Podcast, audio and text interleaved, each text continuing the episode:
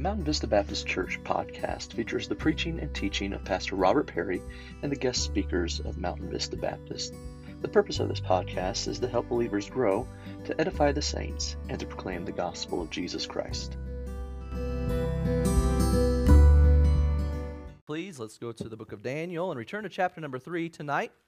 And of course, last week uh, we jumped into chapter number three and uh, we entitled the, the message Courage in the Fire.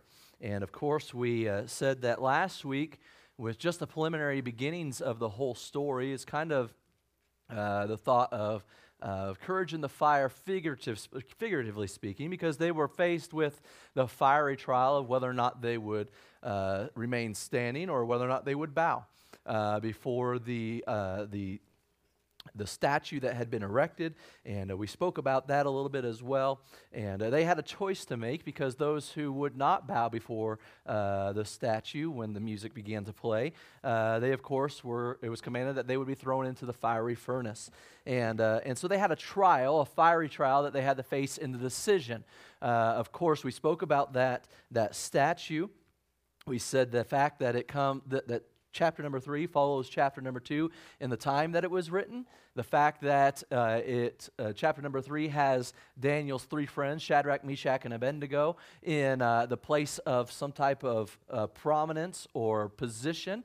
Uh, uh, that, and of course, that happened after Daniel had asked for that. That was at the end of chapter number two. So we understand that the events of chapter number three, chronologically speaking, do follow that of chapter number two. The reason why that's important is because as we get later on into the book, you'll notice that we jump back and forth in time as well. So it's not completely chronological in its writings uh, as it gets on later, but this chapter truly is. It comes uh, after the events that have taken place in chapter number two. And we said more than likely these events of chapter number three take place somewhere around 585 BC uh, the constant rebellion of the Jews, those that were the remnant still in Jerusalem. Finally, Nebuchadnezzar had had enough, so he went in, tore down the walls of the city, destroyed the, the, the temple, uh, gathered all the rest of the remnant up, brought them back into Jerusalem, and, uh, and as a way of saying, I have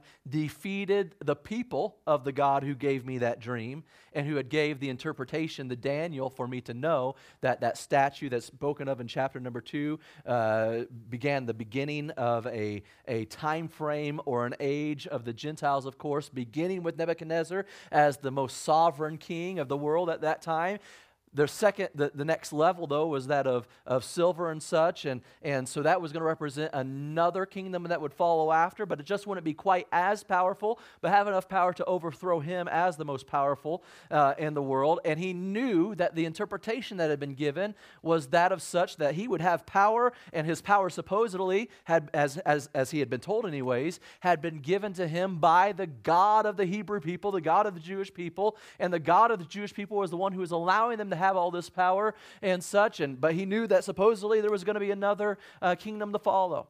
And so as he goes into Jerusalem and, and just lays it at waste, and he, he brings back all of the captives back to Babylon now, in his mind, he's thinking, I have just captured all of the people of this God. I have destroyed his temple, and I've destroyed his holy city as well.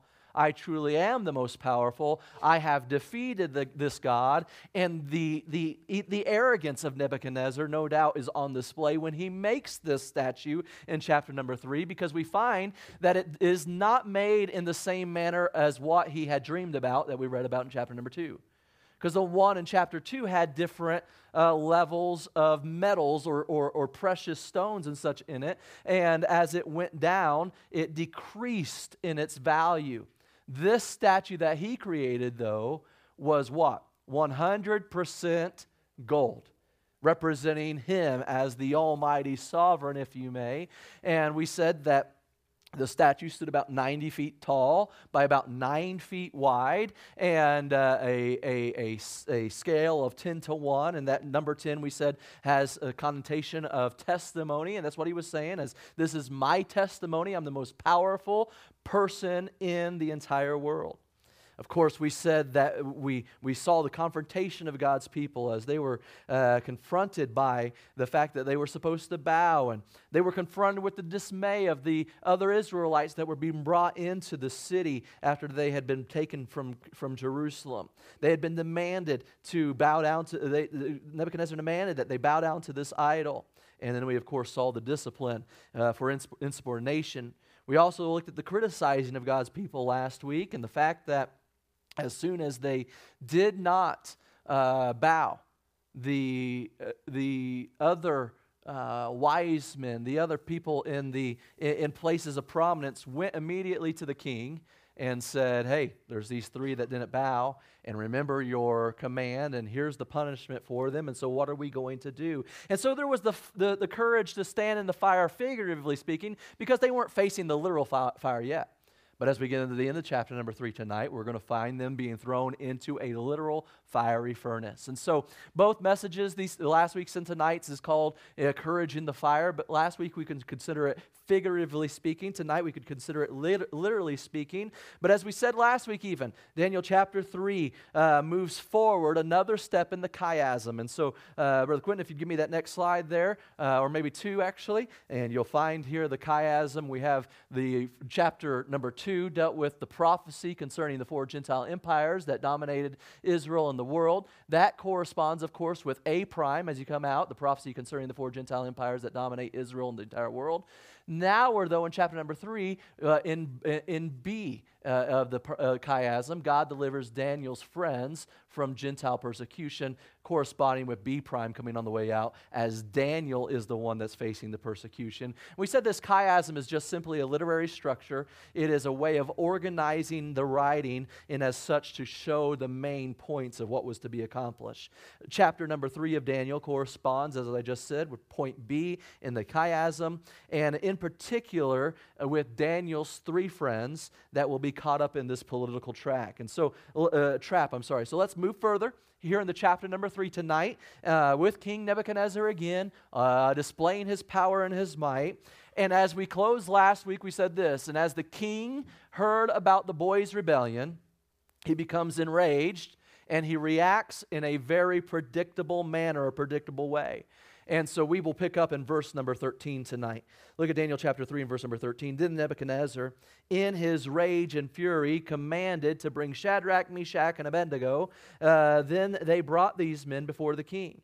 Verse number 14 Nebuchadnezzar spake and said unto them, Is it true, O Shadrach, Meshach, and Abednego? Do not ye serve my gods, nor worship the golden image which I have set up? verse number 15, it reads, Now if ye be ready, that at the time ye hear the sound of the cornet, flute, harp, uh, psaltery, and dulcimer, and all kinds of music, ye fall down and worship the image which I have made. Well, uh, but if ye worship not, ye shall be cast the same hour into the midst of the burning, burning fiery furnace. And who is that God that shall deliver you out of my hands? Our Father, we thank you for this evening, the opportunity again to hear from your word. I ask now that you give me the word to speak as I deliver it. Help us to hear from it tonight, that we might honor and glorify you through it all And we ask these things in Jesus' name. Amen. Notice number one with me tonight the challenge of God's people. The challenge of God's people we've just read there in chapter 3 and verses 13 through 15. And I notice here a royal fury, if you may. It says right there off the bat in verse number 14 that Nebuchadnezzar, in his rage and fury, commanded to bring these three men the king was angered and, and uh, he, he demands that these three young men stand before his presence. And as they stand before his presence, I'm sure that they were brought to him in a kind of a, probably an unceremoniously, uh, unceremonious type of way. They weren't brought in here with any pomp and circumstance. They were probably roughed up a little bit. I'm sure they weren't being the nicest of folks. They probably didn't come up with their golf cart, you know, and say, hey, sit on the back bumper there and we'll pull you up here. We want to make sure that you have it easy. No, these folks, the, the guards, the, the soldiers probably grabbed these three men and, and pushed and prodded and pulled and all those types of things as they brought them before the king in his fury. The king asks them specifically if what he hears is true. Is it true that what I'm hearing, the fact that you're not bowing, down to my, my statue. You're not worshiping my gods, and, and you're just kind of rebelling. You're bucking the system. Are these things true? And uh, he decides that there's no reason even to entertain a discussion because he immediately does, he doesn't even give him a chance to answer. He immediately moves on into, okay, uh, if, if it isn't true, then here's what I'm going to give you a chance to do. I'm going to give you a chance to go ahead and bow down right now when the music starts. And, and if you bow, everything's fine. Everything's hunky dory. We don't have to go any further. We'll just dismiss from here and forget this thing ever happened. But if you don't bow, then I'm going to throw you into the fiery furnace. Now, I'm here to tell you tonight, as we look at verse number 15, as he gives these demands, he says, If you be ready, that at the time you hear the sound of these, th- these instruments and all kinds of music, he says, You fall down and, uh, uh, to the, and worship the image which I have made. He says, Well, but if you don't, then that same hour I'll cast you into the midst of the fiery furnace, he says. We've seen this royal fury, but let's not forget that there was a real fear that these young men faced. I'm afraid that in the fact that we sit in a church like ours, and this is a story that if you grew up in church, even the junior church teacher and the Sunday school teachers taught. And so you know how the story ends. You know ultimately that Shadrach, Meshach, and Abednego, they're saved by God, and everything works out just fine, and not even a hair on their head is singed. You know that already. And so, for someone who knows the end of the story, it's very easy for us to kind of just look past what they're facing at the time they're facing it. These young men had no idea what the outcome was going to ultimately be. They had faith in God. They believed that God could, and if it was in His will, that He would save them. But they were not positive that that was God's will at the time. They were just willing to, to, to obey God's will no matter the cost. They knew that it was God's will that they bow only and worship Him. They knew that it was God's will that they not bow to this false idol. But they did not know whether or not it was God's will that they stay alive any further than the rest of this day. And so the fact that they had a choice to make, the ch- fact that they had to stand before this king and give an answer, is, is a very astonishing, a very uh, important aspect that we need not lose sight of. See, I, uh, we can say, well, I would love to have the, that type of faith. I'd love to be able to stand for God, and, and, and I think I would. The question really comes down to not whether or not I would stand, but whether or not I'm willing to, to follow the will of God that I know is the will of God right now above everything else. See, sometimes we, we, we, we kind of conflate the, the thought of, well, if God can, then he must have to. And that tr- that's just simply isn't the case. We'll talk more about that in just a moment. But my friend, we, we can get this idea, and, and, and, I, and it's just amazing to me how, how important and how uh, the book of Daniel is actually relevant to right now for us today. I know we, are talking about the fact that it deals with, uh, with how God works even though he allowed his people to be under bondage to a Gentile nation, he's still in control of all things, specifically for the Jewish people of that time. I understand that. But the principles that derive from it for us today, in our day and age, is, is still all, the, is all still true today. And that is God is in control no matter what. And here in a couple of weeks, we're going to have an election day, and we hope we're going to find out what the results of that are that night. We might not that night. We might not the next day. We might not even a week after. I don't know what's going to happen with all that. And I'm afraid that, uh, that some, some of us are so fearful about what the outcome is going to be as if what happens on November 3rd dictates whether or not God remains on his throne. And see, I, it doesn't matter who wins the election, my friend. God is still in control. And if he allows someone who would be against his will his own wills and his own ways and would stand against the things that are found in the word of god we we might sit there and question why would god allow that but the only answer that we have to know is this is god has allowed it for some reason and so, therefore, it is not whether or not when the, it, or if the time comes that I have to stand for God and face maybe persecution or even death on whether or not I'll do it. The question is, am I willing to stand for what I know is right right now? Because if I'm willing to stand right now, and I make the commitment to stand right now, that when that time comes and I'm faced with the consequence of death, even, I've already made the choice and it's not a choice any longer. When I was in Arkansas, one of the assistant pastors there, when he was specifically talking about church attendance, He said, You just need to decide that you're never going to decide whether or not you're going to go to church. And what he's saying is it shouldn't even be a choice. You should already have chosen from the get go that church is important and that you're going to be there when the doors are open. So when it comes to the point of, well, should I go uh, to the amusement park today or should I go to church? It's not even a question because you've already made the choice not to decide to do anything else but church when the church doors are open. Can I say that that ought to be the case for every single thing that we know the Word of God has commanded and stated is true for God's will for us today. We don't have to wait until we're faced with a huge dilemma to decide whether or not we'll stand or bow. We choose right now, and then the choice is already made for us when the circumstances get that dire. So we find here, number one, the challenge to God's, of God's people. But number two, tonight, I want you to notice the courage of God's people as we read in the verse number 16 through 18. Shadrach, Meshach, and Abednego answered and said to the king, O Nebuchadnezzar, we are not careful to answer thee in this manner, matter.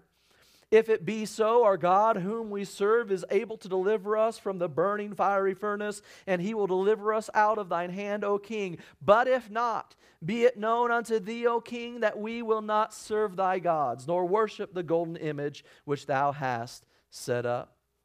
Understanding the situation they faced makes this response of theirs even more admirable. Notice their answer was a remarkable answer in verse number 16. Shadrach, Meshach, and Abednego answered and said to the king, O Nebuchadnezzar, we are not careful to answer thee in this ma- manner, matter. First, they say this that they don't even have to stop and ponder. They don't even have to stop and hesitate on what their answer to the king is going to be. They said, We're Jews, we're not worshiping your gods. And that goes back to what we just finished speaking about in the last point, in the fact that when we choose beforehand, it's not even a choice when we are faced with the choice in the matter. Shadrach, Meshach, and Abednego had, I believe, they had chosen that they were, were going to bow and worship only at, their, at the feet of their God back when they were in Jerusalem when everything was fine and dandy.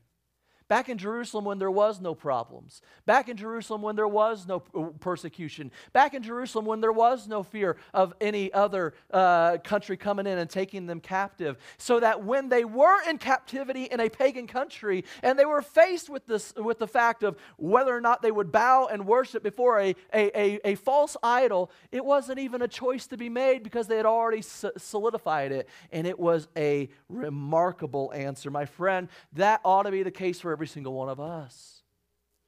It was a recognizable answer also, as we see in verse number 17. If it be so, our God, whom we serve, is able to deliver us from the burning fiery furnace, and he will deliver us out of thine hand, O king. Furthermore, not only had they said, it's not even a question, we don't even have to hesitate. We don't even have to wonder about it. We don't even have to say, hold on, time out, let me go pray about it for a little bit.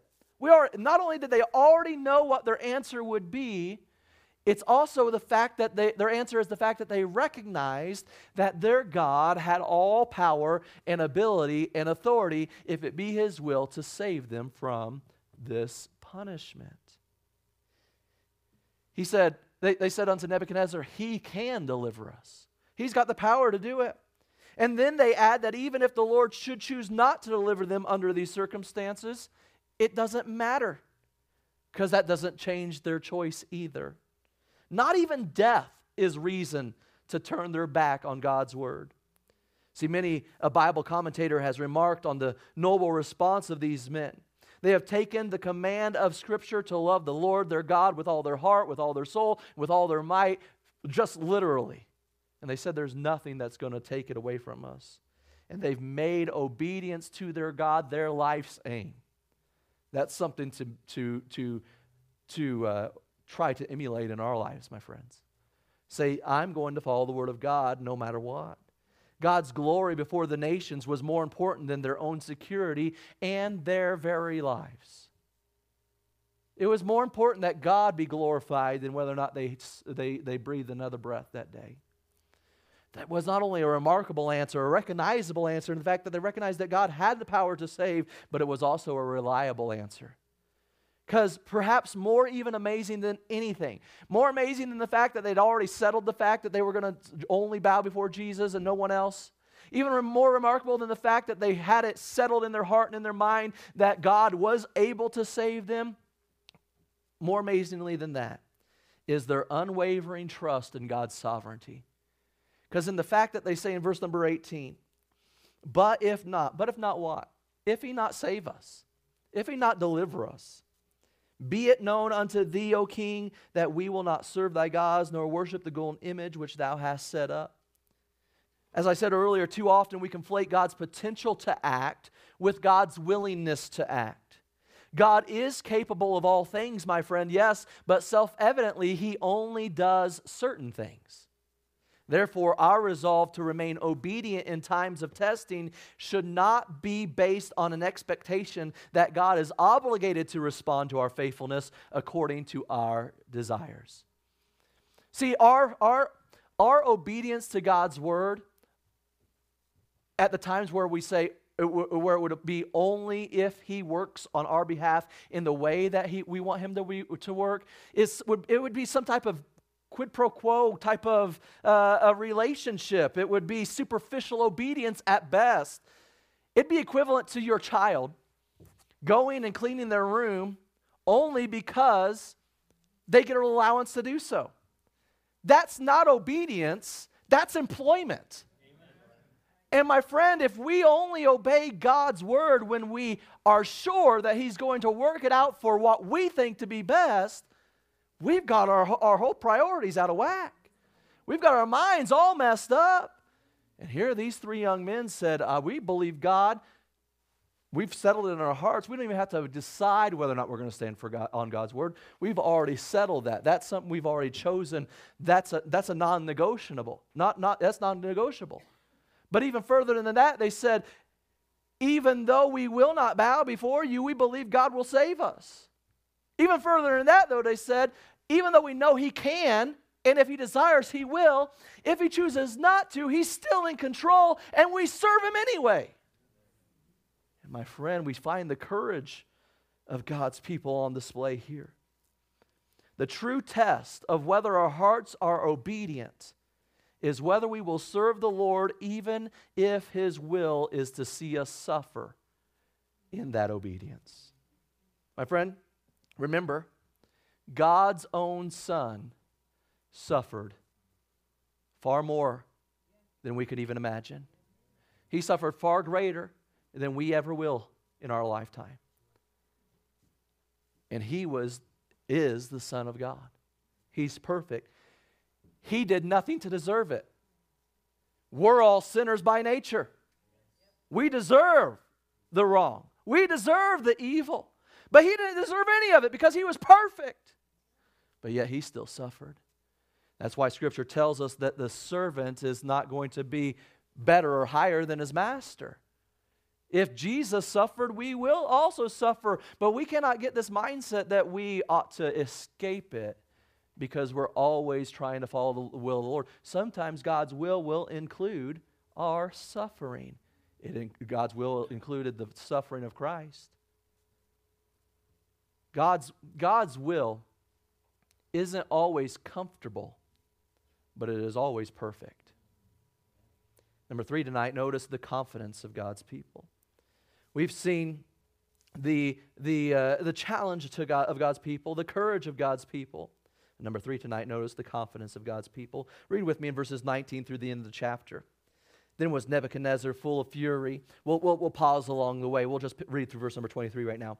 Uh, then was Nebuchadnezzar full of fury, and the form of his uh, visage was uh, changed against Shadrach, Meshach, and Abednego. Therefore he spake and, co- and commanded that they should uh, heat the furnace one seven times more than it was wont to be heated. And he commanded the, might, uh, the most mighty men that were in his army to bind Shadrach, Meshach, and Abednego and cast them into the burning fiery furnace. Uh, then these men were bound in their coats and their hosen and their hats and their other garments and were cast in the midst of the burning fiery furnace. Therefore, because the king's commandment was urgent and the furnace exceedingly hot, the flame of the fire slew those men that took Shadrach, Meshach, and Abednego. And these three men, Shadrach, Meshach, and Abednego, fell down bound into the midst of the burning fiery furnace. The king's rage, of course, transfers into the temperature of the fire, if you may. We read there in verse number 13 that it was full of rage and fury that Nebuchadnezzar began to command these three men to stand before him. And now it's his fury and rage that goes, I'm slapping things here, his fury and rage that goes, uh, goes out and says, Turn this oven up hot. And it says there that it, he, he commanded that it be turned up seven times. I believe he's speaking of the fact that he was turning it up to its highest point. The word seven in Scripture means it often points to completion, uh, uh and so I, I, I, would assume that's where he's he's going there. I, I, think he's so angry that if the if the uh, if the furnace could have went ten times, he probably would have said that. If it could have gone twenty times, he probably would have said that. But the seven times is saying, "I want it turned up all the way, as hot as it can be." The furnace itself was probably made out of an adobe structure. And I'm going to switch over to the next one here, there, uh, Quentin. I think I got it there. Here's some artist rendering, if you may. And it would have been uh, made out of adobe structure, several stories tall, more, some of them at least, lined with natural stones that could withstand the heat. Uh, the top of the structure would have been open to be able to I- exhaust the fumes. And moving down the structure, you would maybe find various openings where they would have been able to put in uh, for the bricks to be made and such. At the bottom would have been an opening also uh, to be able to stoke the fire and to bring stuff in, or maybe to scrape it out and clean it out after everything was said and done. And so just imagine with me what is taking place here. We find their rendering as we read there in verses 19 through 23. The king's so angry that they won't bow. He tells them to be bound up. He tell, he, it's so quick that he doesn't, he, he just leaves them clothed. Now, one, that's interesting to note because we're going to get to that later on. It's important at the end of the chapter as well in the fact that they were thrown in fully clothed. After all, when a king uh, in those days or a, someone in charge of those days would want to, to to show himself as powerful as he could, one way to do that would be to shame the other. Think of how Jesus was crucified. Now, I know in the movies they, he has a little bit of clothing on and such, but literally he would have been crucified completely naked. Because part of the punishment was the shame of hanging there in front of everyone naked. This would have been the case even in those in the, in the Babylonian days as well. But he's so angry, he's so hasty in it. He says, just bind him up and threw him in fully clothed as well. And so of course, the uh, furnace would have had some type of a, a, walkway for the workers to get up to, as it's, as it's pictured here. Uh, down towards the bottom would have been like an opening, like I said, so that they could get in there and clean things out. And so here's what is taking place He gets his strongest, mightiest of men to come and get, grab them. They tie them up, they bind them up, and I can see them just pushing them ahead of time, climbing up ever so high, or whether it was an, maybe a ramp like this, or maybe it was some stairs like this, but whatever the case was, pushing them up, thrusting them to go higher and higher and higher until the point where they were going to throw them in. Nebuchadnezzar probably uh, puts himself somewhere down at the bottom near the opening that would have been able to, uh, to be able to see into and see what is taking place.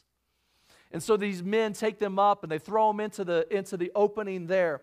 After they've thrown them into the opening, of course, these, three, these men, these strong men, these soldiers had to get back down.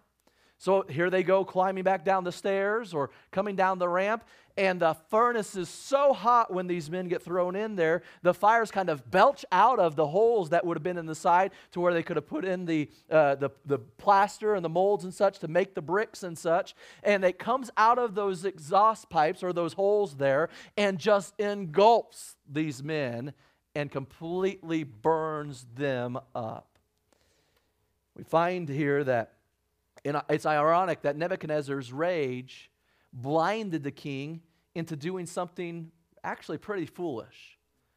For if his desire was to inflict the most amount of suffering on these three men as possible, he would have commanded the furnace to be turned down in temperature and not up so that they would have had to stay in there and that the flames wouldn't immediately devour them, but that they would suffer a while maybe be thrown into a part where they, they wouldn't be right in the midst of the flames, that they would suffer asphyxi- asphyxiation from the smoke inhalation.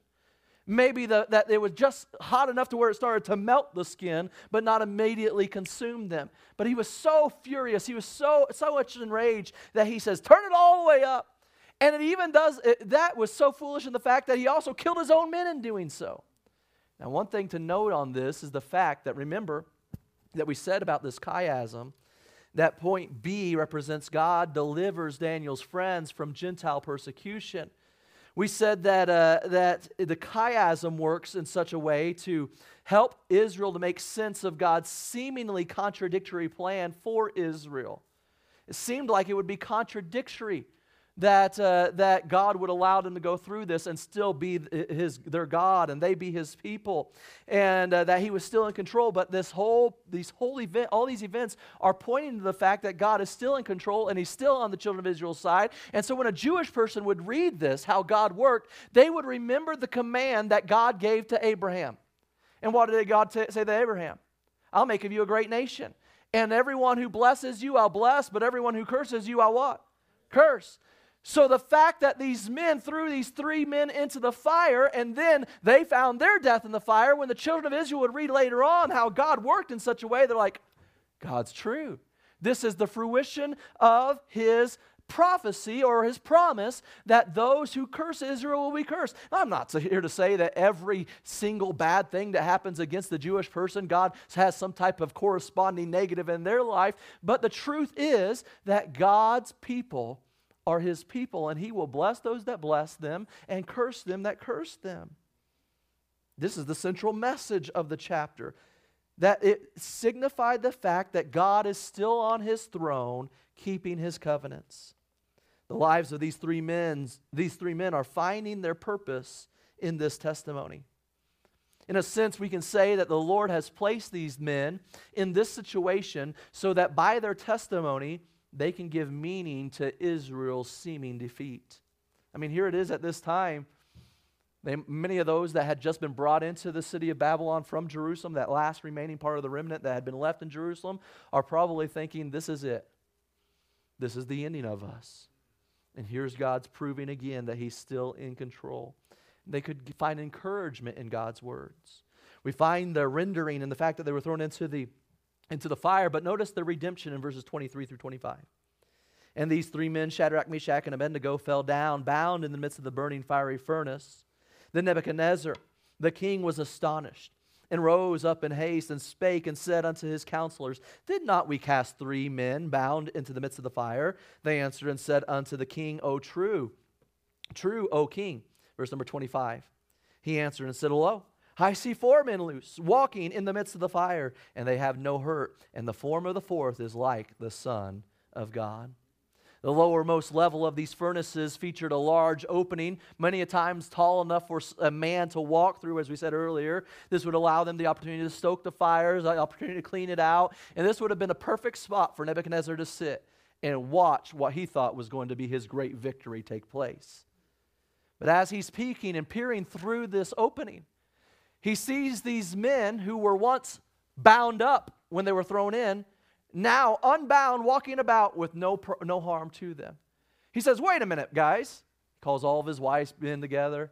Because after all, here's his display of power. I'm sure there was a quite large group that he had gathered together there because he wants everyone to learn this lesson as well. Don't cross me because I will have you killed because I'm the most powerful man. After all, I destroyed the God of these Hebrews by destroying their, his temple and his city. That's why I erected this statue. And uh, this is what happens to those who rebel. So he gathers all these people together to see his display of power. And all of a sudden, when he looks in it's not happening the way he thought it was going to, he says, Wait a minute, guys, come here. Did, didn't I throw these, didn't we throw these men in there bound up? Are they walking around? I mean, they should have already dis- they should have been disintegrated by now. I mean, there should, there should be nothing left of them. Maybe a few pieces of bone laying in a heap there. But are these guys walking around? And they sure, sure enough, they're. And he said, didn't, didn't we only just throw three of them in there? And they said, well, yeah, there was only three. He says, look, there's four walking around.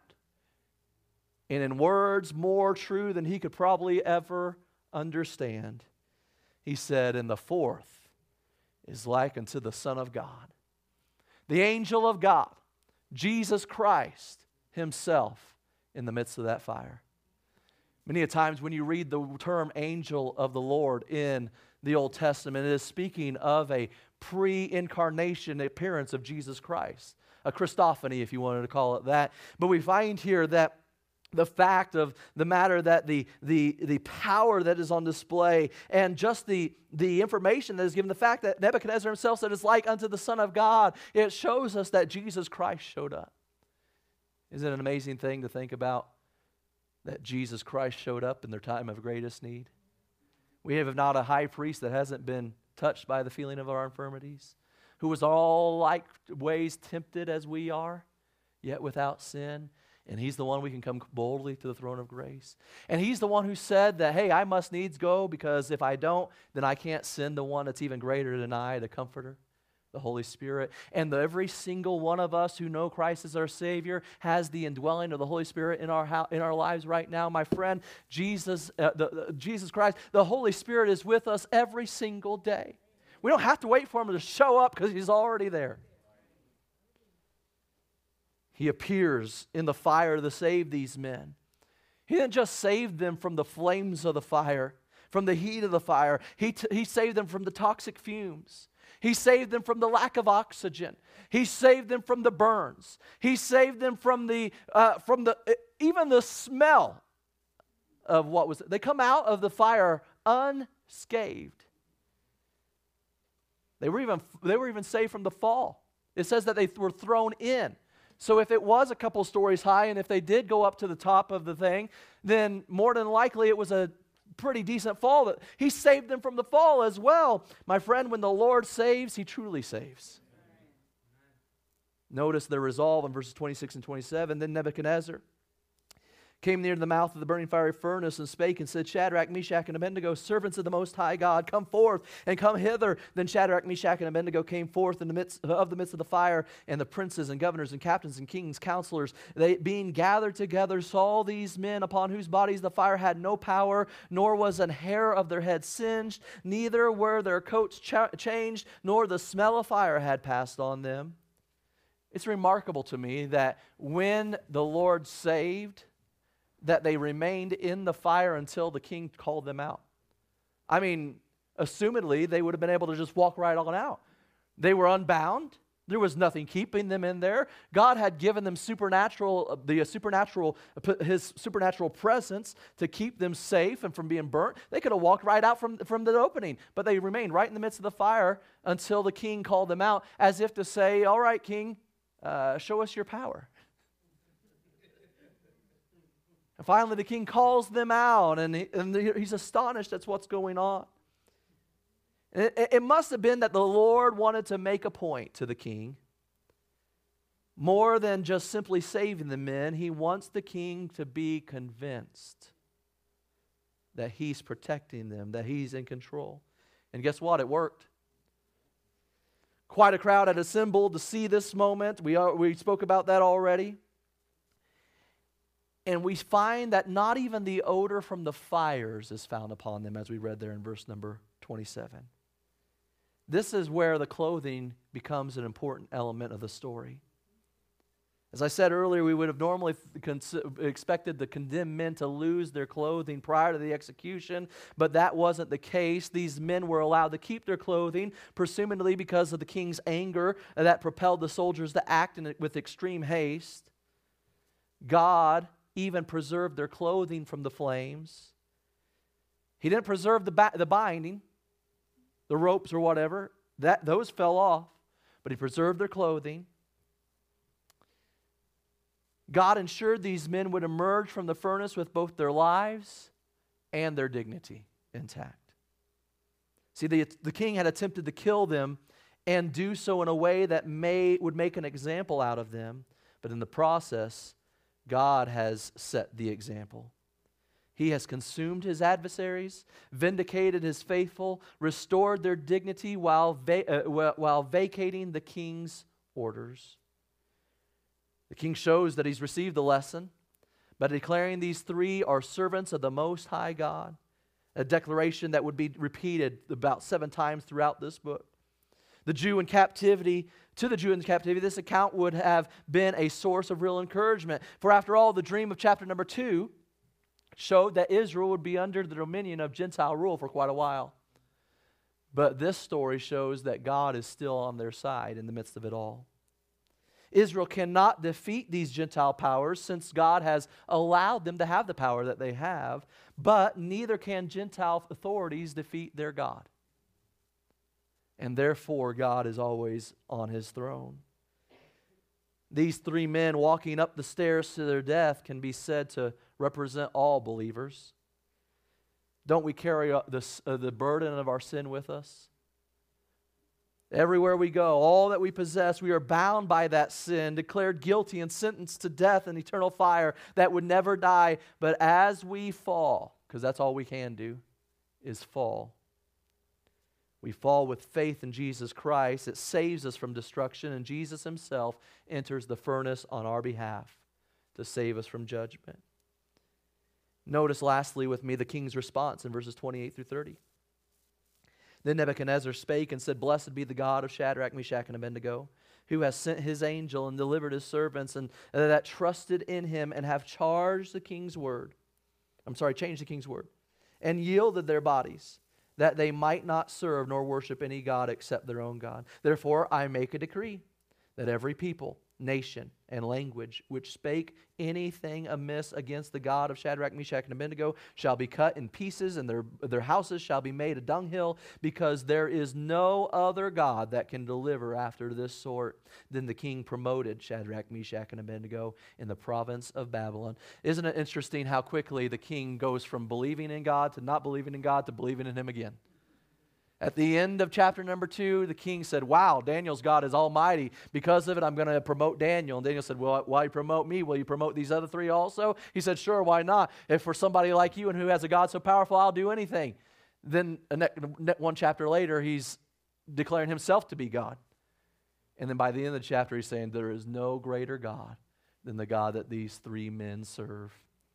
He made a de- declaration that there would not be anything spoken against. Here's the interesting thing about it the fact that uh, he said that God changed his decree. He ultimately had to go back and say, okay, that decree that I said that once the music plays, everybody has to bow down to the golden image, that's out the window. This is important in the fact that he had the power to do so.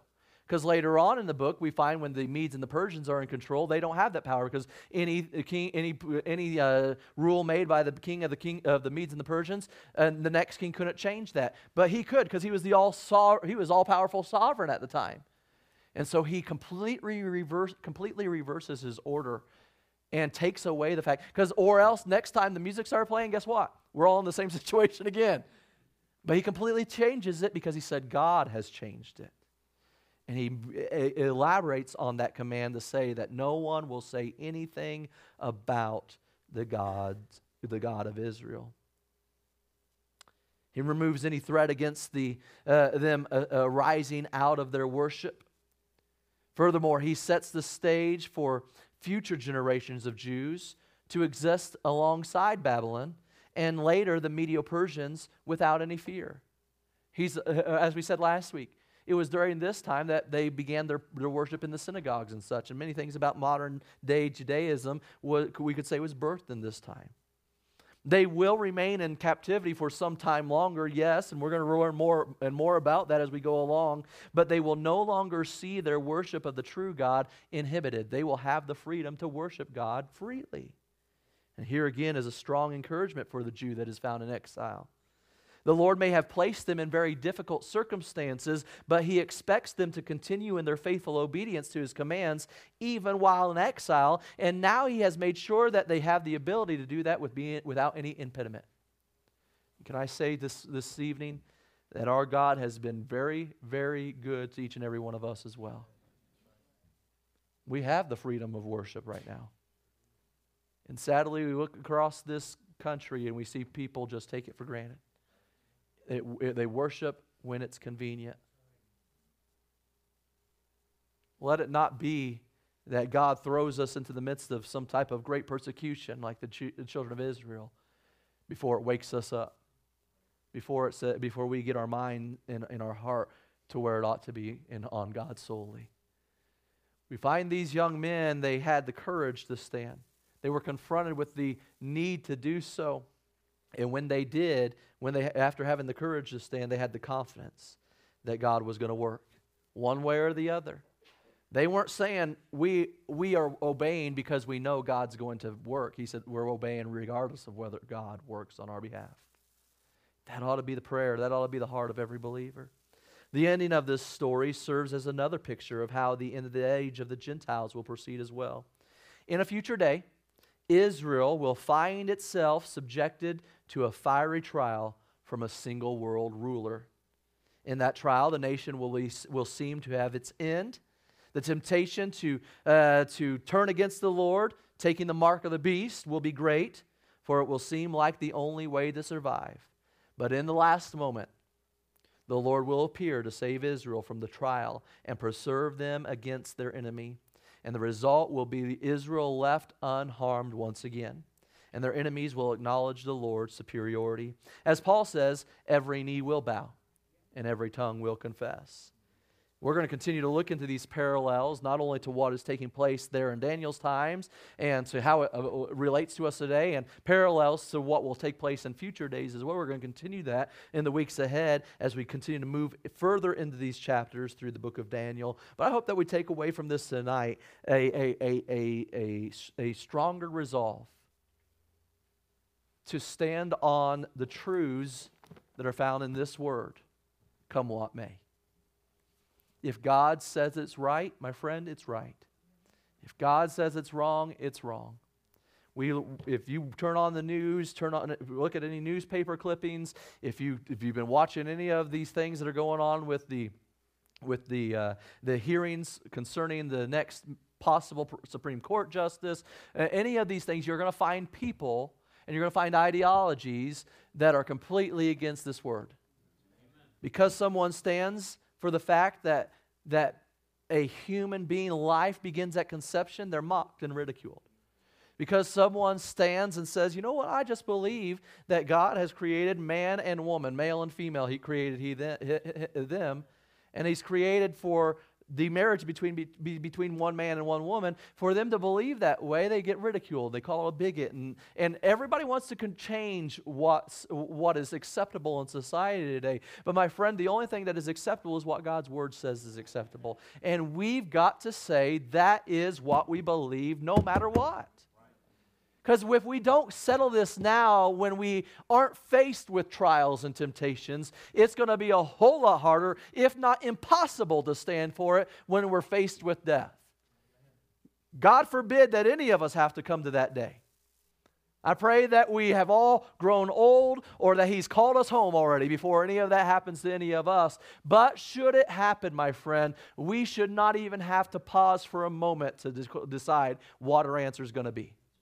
We ought to be like these three young men who say, I don't, I don't even have to I don't even have to wait. We don't have to give an answer. You know what it is. We're going to stand with God. And to see how God worked in their life ought to give us comfort. But to see their resolve to whether or not God worked on their behalf or if they would have died ought to give us resolve as well. To say, you know what? I know God's in control no matter what. And if it means that I must lose my life, for standing for him, then that's his will. That is what he, that he would desire for me. For if he allowed his son to suffer, should we not also face suffering in times as well? And we must have the courage. Courage in the fire. Courage in the fire figuratively when your coworker comes along and kind of gives you some hard times for your biblical stance and the way you believe. Encourage in the fire literally if you're faced with having to choose whether or not you're going to stand for God or be fired. Whether or not you're going to stand for God or face literal persecution. We ought to have courage in the fire. Our Father, we thank you for this evening. We thank you for your word, and we thank you for the example of these three men that had the courage to stand in the midst of all that takes place. God, now I ask now that you would uh, help us to uh, commit our lives to you in such a way that we would be able to see you work, that we would be able to trust and believe that you're in control, come what may. And Lord, help us now as we continue on in our lives, that it be honoring and glorifying to you in every sense of the word. And Lord, we ask these things in Jesus' name. Amen. All right, if you have a prayer request that has not yet been turned in, hold it up high, and Brother Matchett will collect it as he's making his way up here. And I'm looking here on Facebook real quick. I don't see any uh, requests there. Let me switch over to YouTube and see if there's anybody that's dropped anything in the chat section there as far as a prayer request also. And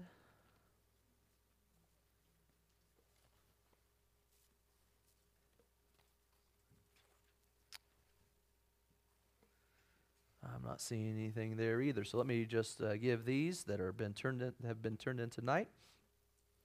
And um, and uh, these we just jot them down and we'll go to the Lord in prayer tonight. Miss Joey's asking prayer for a pastor. Is that Leal? Is that right? Leal. Okay, Leal. L E A L. All right. Uh, he had a stroke. Um, also pray for the members of his family. Uh, he has 25 members of his family that has COVID. Wow. And uh, so be in prayer for his family, be in prayer for pa- Pastor Leal also uh, for that stroke. Praising the Lord tonight, though, Miss Joey is praising the Lord.